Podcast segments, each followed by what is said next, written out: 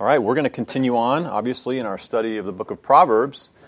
And we're going to turn our attention to the next little section in the first chapter. We'll be looking in verses 8 uh, through 19 of chapter 1 of Proverbs. But I want to just start off with some introductory thoughts to kind of frame up our, our study today. Um, when, you, when you look at the current news headlines or you consult your favorite sort of news website or you turn on your favorite news channel and you just just sort of survey the content that's that's coming before you, the information that's being put out there as news or matters of concern for the general public. Uh, it's not difficult for any of us, I think, to notice, um, partly because this is what often gets prominently put on display over and over again, but also because it's a very real thing that our culture, our society, um, faces no shortage of social turmoil. We, we, are, we, are, we live through or in the midst of no small number of difficult or challenging, perplexing, frustrating, maddening, infuriating social or societal or cultural issues that seem to be um, at times inundating um, our our eyesight, inundating our thinking, inundating our exposure to anything related to what's new and important and current events. Um, and as you think about that, just I'll throw out the question: What, what would you say are some of the common uh, issues or prominent issues that that you might say are affecting our culture, or maybe even weakening our culture? What, what are some things that, that come to mind as you think about current events and news and what's kind of on display before us? I think just in general, the media just uh, like really skews a lot of a lot of like just objective things and, and makes it look way worse than it is, and then it creates factions. I think. Okay, so you might uh, characterize that as the the absence of integrity in all respects, whether it's in reporting what's going on, or you might even say it's um, there's too much agenda driven information that's being propagated. It, everybody's kind of coming from an angle as opposed to just trying to be, you know, objectively true and accurate. That's one good observation. What else? People don't want to take responsibility for their lives. Okay, it's a good one. So, a lack of individual responsibility and a sense of accountability for one's actions. What else?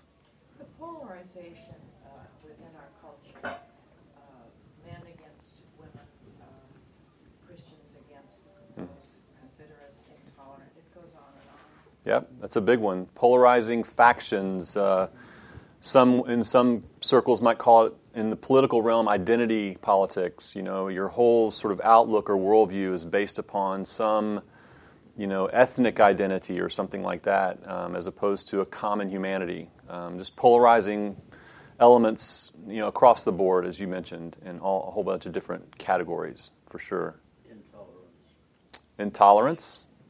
I, I, could go a couple of different directions with that, but that is something that is put out there as a significant problem for sure. Yes. So when you think about this, um, as you just sort of step back from these that are mentioned and a whole bunch of others that we could cite, and even as you think about it yourself, uh, as you as you tend to um, consume what you see as as portrayed as news or current events or kind of what you might characterize as you know your barometer of what's going on in our general culture. I know that's a big, sweeping kind of way to look at it, but um, I don't want to overgeneralize unnecessarily. But as you think about it, kind of from that broad perspective, what would you say um, is the most, I would argue, one of the most, if not the most, prominent problems that we are facing that really is, is kind of one of those core uh, societal problems. In other words, it, it has ramifications that can, can manifest in a whole range of ways, some of which we've described already. Godless. Okay, godless society would be a definite core sort of issue. It does include everything. So narrow it down a little more than that in terms of like um, on the other side of people's spiritual uh, convictions or the lack thereof, and just think in terms of social structures. Morality has been labeled hate. Okay. What else? All right, this is a trick question. I have an answer because I got to prepare for this. This is my this is my delight every time I do this because I always know what the answer is because I it's it's the answer that I've come up with. Um, so it's a real affirmation of my brilliance. I have to do that at the very beginning so I have confidence to get through the rest of the study, right? Um, but no, the thing that I, I think about, and I think that you could, you know, you could argue this um, fairly objectively, um, although I, I, know that there's a lot of ways to look at it. Godless culture would be a, a, way to look at it from a more substantive or core core issue perspective. But I'll put it in a more societal or sociological um, category, and I would argue that the you could say the weakening or really the decimation of the nuclear family. Or you could put it into another category and say the, the, the, the blight of fatherless households, of the absentee father in the lives of children. Um, there's been no shortage of study and statistical analysis done on this front. I'll just give you some of the some of the statistics that that uh, I found in a couple of different sources. Um, an estimated 24.7 million children, that's 33%, live absent their biological father. 33%, a full third. United States? Yes, this is a Census Bureau uh, statistic. Of students in grades 1 through 12, 39%, or 17.7 million, live in homes absent their biological fathers. 57.6% of African American children and 31.2% of Hispanic children and 20.7% of white children are living absent their fathers, so that kind of breaks it down a little more demographically. According to, um, let's see, according to so this is a this is a sort of a survey uh, response, a survey statistic. According to 72.2 percent of the U.S. population, fatherlessness is the most significant family or social problem facing America. Among children who are part of the post war generation, 87.7% grew up with two biological parents who were married to each other. So just think of the massive disparity between the statistics I just read and, and that statistic. With the increasing number of premarital births and a continuing high divorce rate, the proportion of children living with just one parent rose from 9.1% in 1960 to 20.7% in 2012. Currently, 55.1% of all African American children, 31.1% of all Hispanic children, and 20.7% of all white children living in single parent homes. I just that's just a repeat of the similar statistic. Really, the bottom line is that the, the society in which we live and all the problems that we see are they become multi-generational issues. And when you look at the book of proverbs what you see is this emphasis on passing down wisdom from generation to generation to generation.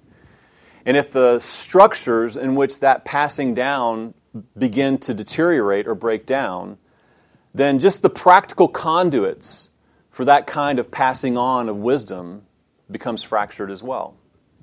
And when you turn to, or actually, Bruce Waltke, um, in this section as, as, as we're looking at today, he says it this way when the moral fiber of a nation is not formed by this, this form of instruction, or this sort of instruction, society unravels and anarchy ensues. And if you just think about what we're seeing, I mean, some of it's just really foolishness and it's just kind of almost absurd to watch. But when you see some of the demonstrations on college campuses, the things that are just getting college students so upset and twisted up, it, just demonstrates this tremendous lack of substantive rooting and grounding in anything real. Um, there's just a, a level of vacuous thinking that is really rampant, for example, in the college university communities across our country. And this is, I think, a direct result of the absence of passing down of wisdom. So, on one hand, you can have students whose parents, in one way or another, have saw to it that they have the opportunity to go to a college and spend the money and pay for the, all the costs of that that endeavor to get educated so that they can be prepared for a great career and to be successful in life. And yet there's a massive absence of the passing on of wisdom from generation to generation. So when we get to this section, starting in Proverbs chapter 1, verse 8, which continues on, by the way, through the end of chapter 9, it's basically this big section at the beginning of Proverbs of a father's instruction to his son or his sons. That's sort of the, the category that this falls in in these, these chapters. You begin to see how this was prominent amongst the people of God, the nation of Israel. And it has, to the extent that you can study other societies and other cultures throughout history, you will see the direct correlation between the parenting priority of passing along godly wisdom to the next generation and the soundness of that society year after year after year, generation after generation after generation. And the, con- the converse is also true. To the extent that that breaks down, you see the same thing happening in terms of the breakdown of foundational principles in society. So we come to this passage, and it's a great, a great section, a great way to introduce this whole section of a father's instruction to his sons. And so let's just read it. We'll read verses 8 through verse 19. Start. Look at Solomon, who wrote these, and look at his sons. You don't have to look any further, do you? What happened? Yeah. And why should this surprise us? When you look Right. at the Old Testament, it's over and over and over again, Absolutely. just repeating Absolutely.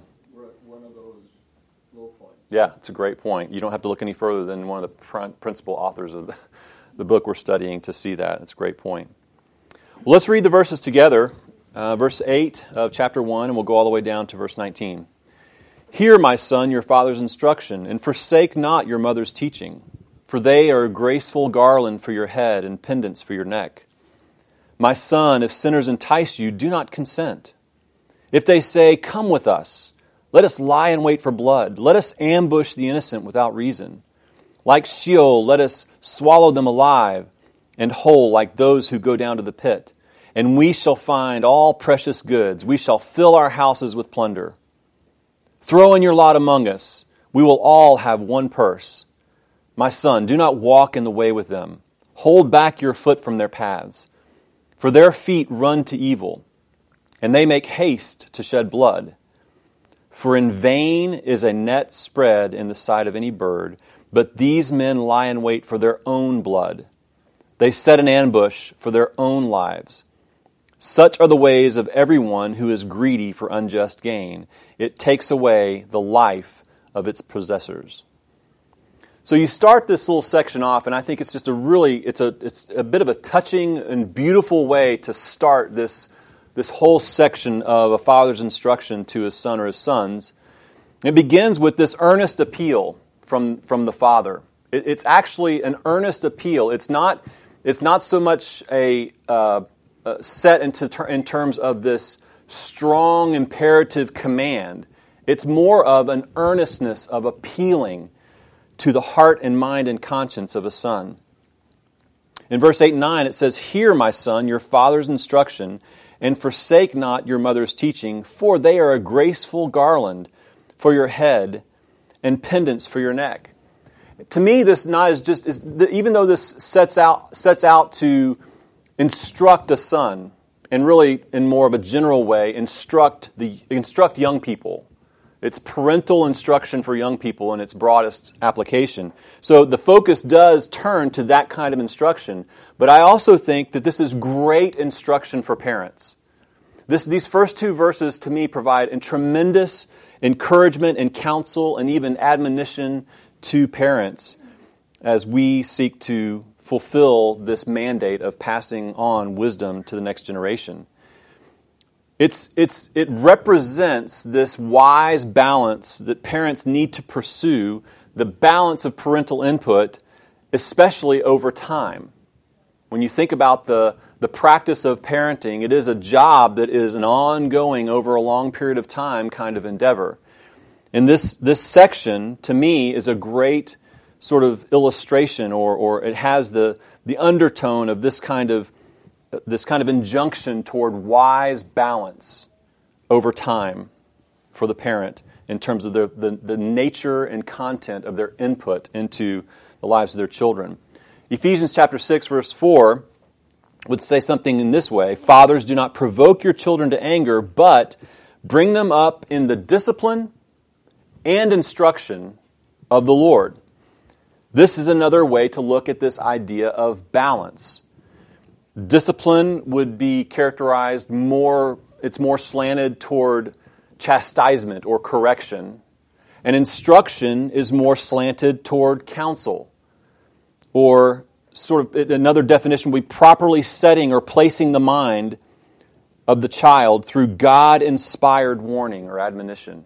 Can you explain verse 9? I don't understand why he uses this analogy of the instruction being like a garland to grace your. Yes. Just something to make you look nice. Yeah, no, I'm getting to that. I will definitely do that. That's going to be that's going to be coming in just a few moments. It's a good uh, good note there. Sorry, I didn't mean to jump. No, that's okay. It's, we're going to get to that. It's definitely something we're going to highlight. But right out of the gate, you have this, this admonition toward balance, toward the balance of, of earnest appeal coupled with admonition, counsel, instruction, and even a bit of warning. It's an appeal, basically, and this is where your, your question would go to. This appeal is an appeal to a higher, more noble or virtuous uh, life or pursuit of life. This pursuit of wisdom, it's an appeal towards something more noble, more high and more virtuous, more long standing, more sustainable than just the appeal to the virtue of obedience and submission to authority. And that's what I mean by this balance over time. The appeal of parenting certainly does include a strong infusing into the life and heart of a child a recognition that they need to be submissive to those in authority over them. That is certainly a biblical principle that children need to learn to do. And it's certainly a discipline that children need to learn to uh, sort of subdue their own will to. Because there are many, many times for all of us, but children included, where you don't feel like submitting, you don't think you should submit. It doesn't seem like what you're being asked to do is the best thing to do or the most fun thing to do or the right thing to do. And yet, in those settings and in those times and in those moments, what would honor the Lord most would be a submission to that authority, so long as it's not a compulsion to sin, of course. But in this case, you have this idea of also this appeal over time to higher virtues beyond just submission to authority something that would, would compel an individual, a child, as they grow and mature, to long for and desire something bigger than just, I need to do this because I was taught I'm supposed to submit to authority. And that's where you get these images of a garland, a graceful garland for your head, and pendants for your neck. These are, these are ornaments of, of reward. So, to the godly, uh, excuse me, the godly instruction and teaching of a mother and father, if it's heard or if it's understood or embraced, would be another way to think about that. So it's not just not just I heard you, right? But it's the, the implication is an embracing of this this godly instruction, this godly teaching from a mother and a father. And if it's not forsaken, so forsake not the teaching of, of the mother, then what it becomes are visible ornaments of honor, of accomplishment, of reward. And so the instruction here from the Father is not just, you need to do this so that bad things don't happen to you, or you need to do this so that you fulfill the commandment on your life to submit to those in authority over you, or that you fulfill the command to honor your father and mother. No, there's something much bigger than this for you, especially as you continue to grow and mature. And he's really talking to a young man here. He's not really talking to a small child who's just like, you know, you need to do this so that you don't set the house on fire. And if you, you know, if you don't do this, you're going to get in trouble. It's really this appeal to, over time, as a child grows and matures, something greater, something bigger, something more honorable for their own life, for the representation of who they are before God and men. It's these ornaments of recognition, of of honor, of accomplishment. That's what these, these ornaments represent. The garland would be sort of a, a garland of achievement or victory. Would be, it would be a kind of like a, a, trophy of winning something, like a championship trophy would be the, the you know, sort of a, a maybe a, a similar uh, uh, metaphor. And the same thing with the, uh, the, the pendant or the necklace. It's, it's, it's a thing of beauty that represents a reward, a reward of virtue, a life of virtue. And it's interesting and kind of providential, and I, I, I hope that this is received in the way it's intended. Um, this morning at 1.30 a.m., 1.31 a.m. to be precise, my wife received a text message from our 19 year old daughter who's up at college. And I can just assure you, as many of you have experienced with your own kids who have, who have grown, the types of parental input and counsel changes tremendously once your kids kind of get out of the house and get on into college years or post high school years, and ours has done as well. And we've been in this journey of our daughter living away from us for the first year this year. So we're kind of in the throes of that transition ourselves as parents. And we've, we've had sort of these ups and downs and ins and outs. We get off a phone call and we're like, kind of look at each other and we're like, I, I don't know if I don't know if she's getting it. I don't know if she's understanding what we're saying. I don't know if we're getting through. I don't know if we said that. I mean, we're just all these doubts and questions, and you know, we don't we don't know if it's taking or not. And then we have these other conversations where it's just, it's like she's very mature and, and sounding very principled and, and clear headed. But she sent a text at 1.31 this morning, and um, which is, you know, not too uncommon. I mean, she's Snapchatting us that she's playing, you know, some board game with friends at 2 in the morning from time to time. So anyway, um, and she says, this is to, to her mom. She says, hello. I know it's late and you're sleeping, but I, by the way, we, we went to bed last night at like 9.30, so we were definitely sleeping. Um, I know it's late and you're sleeping, but I just wanted to ask you if you wanted to do a mama daughter Bible study this summer. We can go through, or excuse me, we can read through a book of the Bible or have a theme or something and read it through read it throughout the week, take notes, and then on like Saturdays, on like Saturdays, I mean that's on like Saturdays, when we aren't working, we can sit on the porch and talk about it. Now, you want to talk about moving toward an ornament, a garland, you know, that kind of something. It's bigger than submission to authority because at this point, we're not driving towards submission. That's just not, I mean, what do we, how do we make her sub, go to your dorm room? don't leave until you know you're in, you're grounded to your dorm room for five hours. I mean, there's really little we can do, right?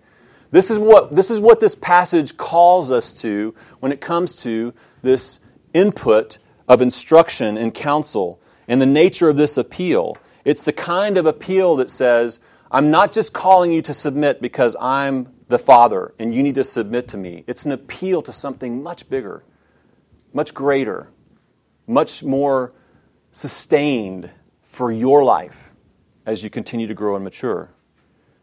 It's much bigger than that.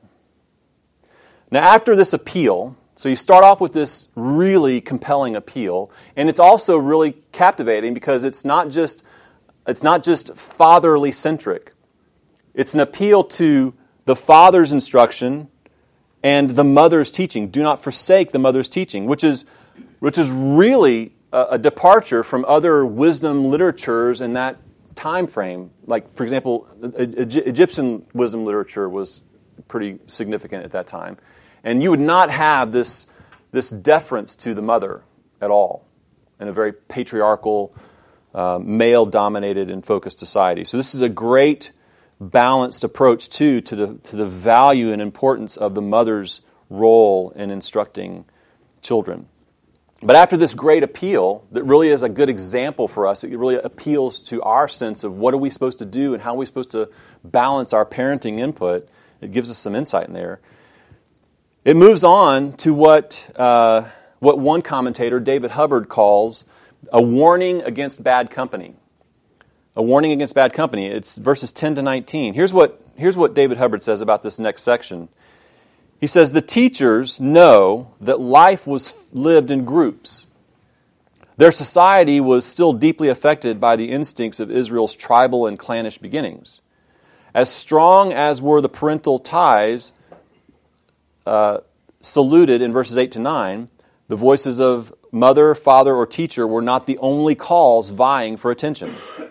People with malice on their minds, sinners openly committed to create mayhem or murder in the name of greed, were also uttering their seductive invitations. The fact that this alarm of the dangers of bad company is the first specific warning sounded in Proverbs suggests that folly is not just an individual matter, but a social one as well. We travel in groups, whether they are our social friends, our service club, our prayer partners, our tennis set, our business colleagues, or our street gang. What we become is determined in some significant measure by the company we keep. So, this is this admonition, this warning against bad company. And you'll note he starts with what is really this flashy but deceptive way to describe the allurements associated with running with these, these companions, these foolish companions. In verses 11 to 14, it says, Come with us, let us lie in wait for blood, let us ambush the innocent without reason. Like Sheol, let us swallow them alive, whole, like those who go down to the pit. We shall find all precious goods. We shall fill our houses with plunder. Throw in your lot among us, and we will have one purse. In other words, it's giving this, this appeal to, to intrigue and danger and excitement. This is a much more flashy, on the surface, appeal than a garland or an ornament. Do you see that? You see how the, the, the nature of the language is just, it's all about um, the promise of excitement, the rush of power, or the appeal of gaining quick riches, gaining quick money. And also, it's an appeal to the youth who long for the acceptance of others. I mean, we tend to run in groups and we long for being accepted by others, but particularly young people, I mean, they crave it. And oftentimes, young people with firm convictions who are reared in homes with very firm convictions that they once embraced will begin to compromise those convictions just for the sake of being accepted by a particular social group. Happens all the time. And so he's pointing out that look, this, this appeal, these allurements, yeah, there, there's, there's a level of near term or short term excitement. There's a certain rush of these kinds of, these kinds of activities. There's, a, there's an adventuresome element to it. There's this appeal for, for quick gain. You know, quick, get, quick capturing of riches is the, is, the, is the metaphor here, but it could be anything else. Quick, a quick path to popularity, a quick path to authority, a quick path to prominence of some kind. It's all about quickly in a group, a rush of excitement and power and quick access to gain or popularity or riches or some other vice. So gangs were started recently. No, it's not a recent thing. It's a good point. Way back then. Yeah, but there's. I think that one writer, I think his name was Solomon, said there's nothing new under the sun, right? Mm-hmm. And gangs are. Same writer, same author. Yeah, that's right. Now, when you look at this section, uh, another commentator, Derek Kidner, says this The proposal, in verses 11 to 14, owes its attractiveness to its offer of a quick route to excitement and power. In parentheses, he says, The youth pictures himself a person to be reckoned with instead of patronized and kept in his place. And above all, it appeals to acceptance as one of the gang. And so when you think about this whole appeal of youth to be a part of something exciting or the rush of some kind of plot or plan, and the countervailing battle that young people face and feeling like they're constantly being put in their place. You know, they're constantly being asked to obey or submit or do this or don't do that. So the enticement of bad companions has tremendous allure, tremendous appeal. And wisdom, an instruction of wisdom, is not going to hide that fact. It's going to highlight that fact. You should never think that somehow allurements to folly are going to have no appeal to you. They're going to have tremendous appeal to you. And wisdom comes in recognizing that. It's not the kind of thing where you have to, I mean, how wise does one have to be to say, you know what, I probably don't want to go here because if I do, I think I'm going to get shot. In fact, I think I know I'll get shot. So I'm not going to go to that place and do that thing because I'm, I'm, I know that that's the outcome. And I think it's going to happen like five minutes after I get there. So I'm so wise to look at that and go, I don't think I'm going to do that. No, no, no. Wisdom comes in recognizing that there's an allurement here. There's an allurement that's often associated with the group mentality, the, the sort of the group think mentality that goes along with, with the subtlety of sin. The other thing that Kidner says about this, though, is he says, you know, even though you have this attraction on the front end, he says it this way the sting is in the tail. It's not on the front end. The pain is not up front. The power, the popularity, the prestige, the excitement, the adventure, that's on the front end. The sting, he says, is in the tail. But wisdom sees below the surface. It sees below the surface to what motivates sinful men. And it sees beyond the temporary or momentary enticements. And it, and it has in mind what are the long term destructive outcomes of sinful actions. That's, that's, that's, that's a young man or young woman moving toward wisdom, growing in wisdom. They're not responding and reacting and making decisions based upon the initial allurement or enticement. Wow, this will be fun. Wow, this will be cool. Wow, won't this be exciting? No, no, no. They see through that and they're looking to what's below the surface. What's motivating this course of action? What's motivating this endeavor? And also, what's going to be the long term outcome of this? Where's this going to end up in the long run? That's, that's what wisdom produces. Proverbs 24, 1 to 2 says it this way. Verse 1 Be not envious of evil men, nor desire to be with them. For, get this, their hearts devise violence, and their lips talk of trouble. So the idea here is that friendship with fools, with sinful fools, is likely to lead to your own corrupt mind. It's likely to result in your own perversion of speech. And ultimately, there's a total emptiness in these kinds of relationships. It's, it's like the, the whole promise on the front end is completely vaporized on the back end. So even the, the collective relationship piece of it becomes empty. it doesn't deliver on its promise. And, and the wise person, the wise young man, the wise young woman sees through that. Hubbard, again in his commentary, says this verse summarizes the teaching, speaking of chapter 24, verse 1 to 2 that I just read, to not be envious of evil men. It summarizes the teaching that we see here in our section in verses 10 to 19 of chapter 1 by exposing the perversion of mind that leads to wrong choices and wrong deeds. The warning is apt. Who of us can say that he or she has felt no tug of attraction, no glint of envy, upon hearing stories of wealthy criminals, or flamboyant desperadoes, or fast living gangsters? Which of us has not silently cheered for the robbers in some police stories we have read or seen? There is enough rebellion in all of us to lure us to look sympathetically at a life of waywardness, particularly if we can keep from getting caught. A heart that meditates about destruction what a misuse of our human ability to think and to choose. Our hearts, our minds, were made to frame prayers, memorize scripture, write poems, plan acts of love, compose symphonies, design buildings, discover medicines. Yet the evil people in Proverbs used that God given capacity for plots of violence. Whose cattle could they rustle? Whose house could they loot? Whose caravan could they hijack? What reputation could they ruin? Whose blood could they spill? An exercise in emptiness it was to make common cause with such perverted minds. So again, the wise person and the appeal of the Father to the Son is be wise recognize the, the allurement on the front end, recognize, though, the emptiness of it all, the motivation behind it all, and the ultimate sting on the back end.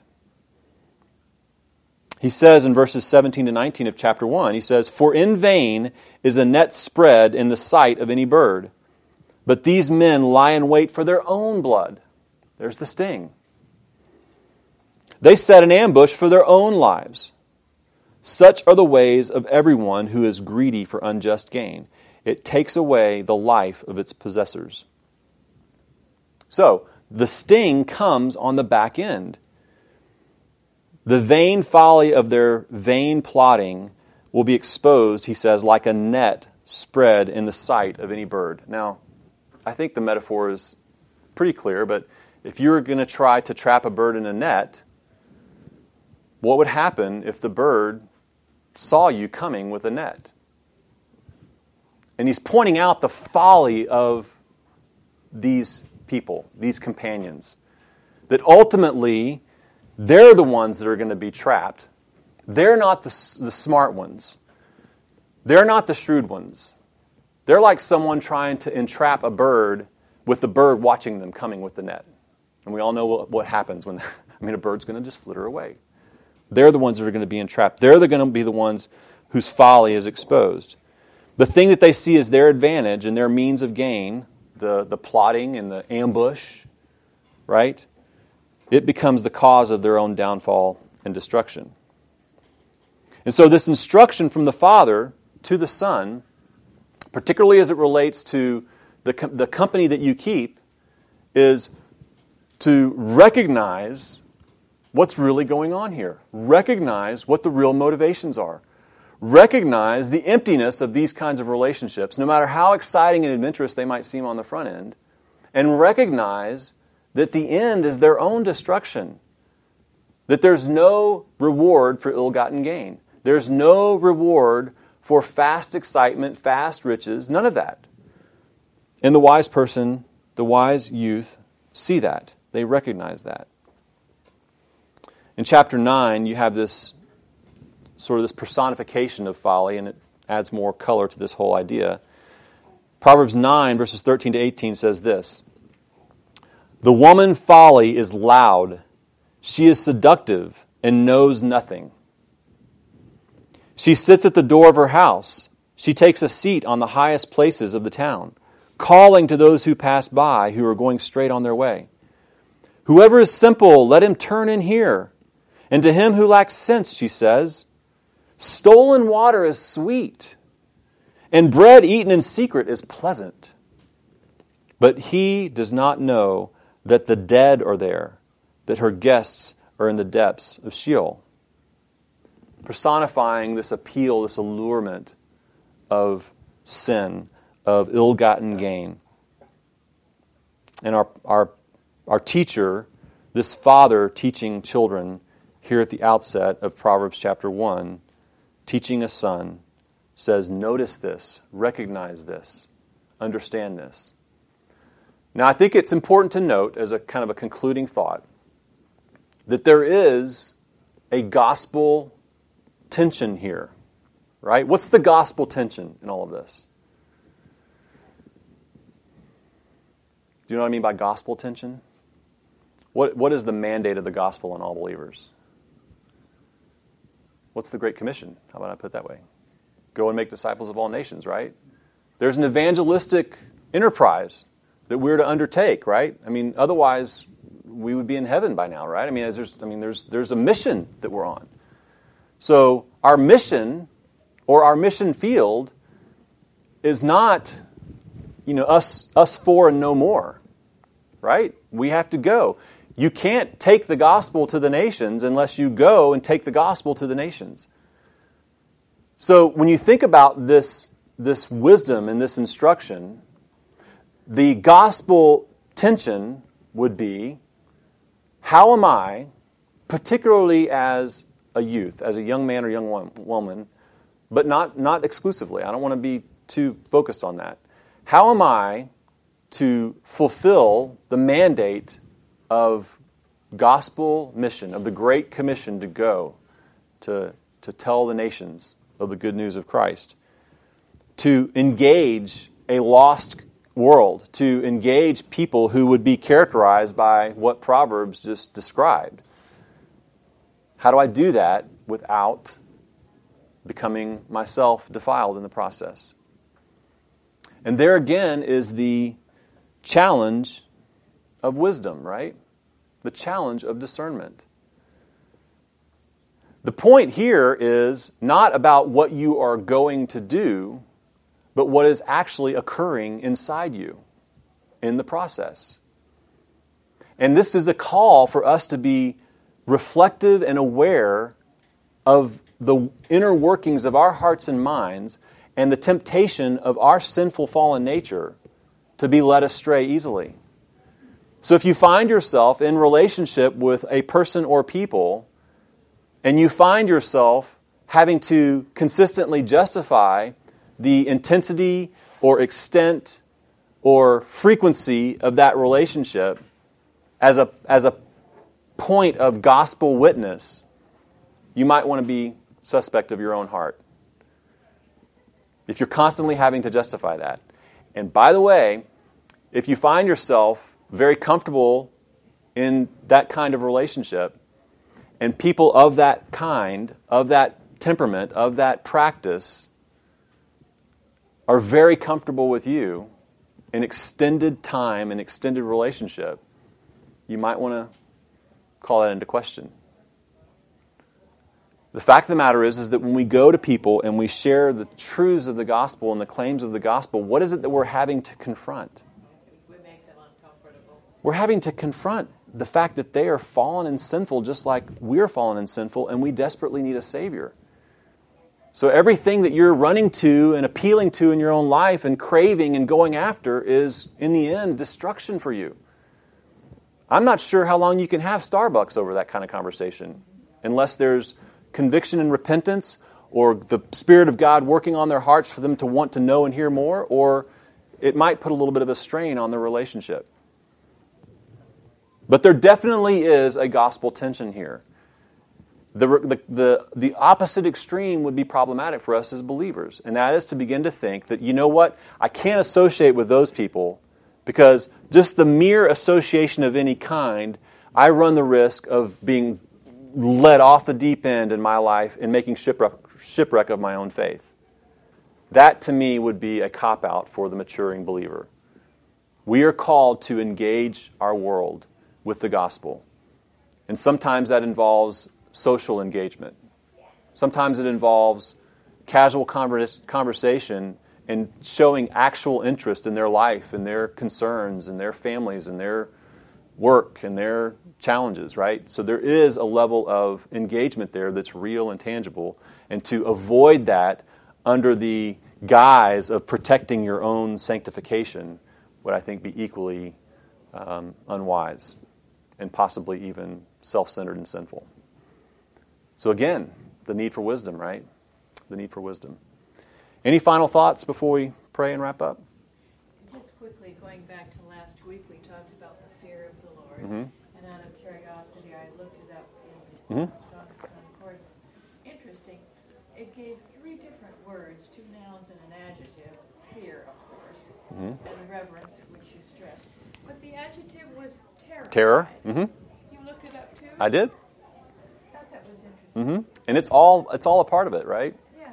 I mean, um, what's the passage? Is it Hebrews where it says it's a fearful thing to be in the hands of a angry, angry God, right? I mean, it's that's part of it.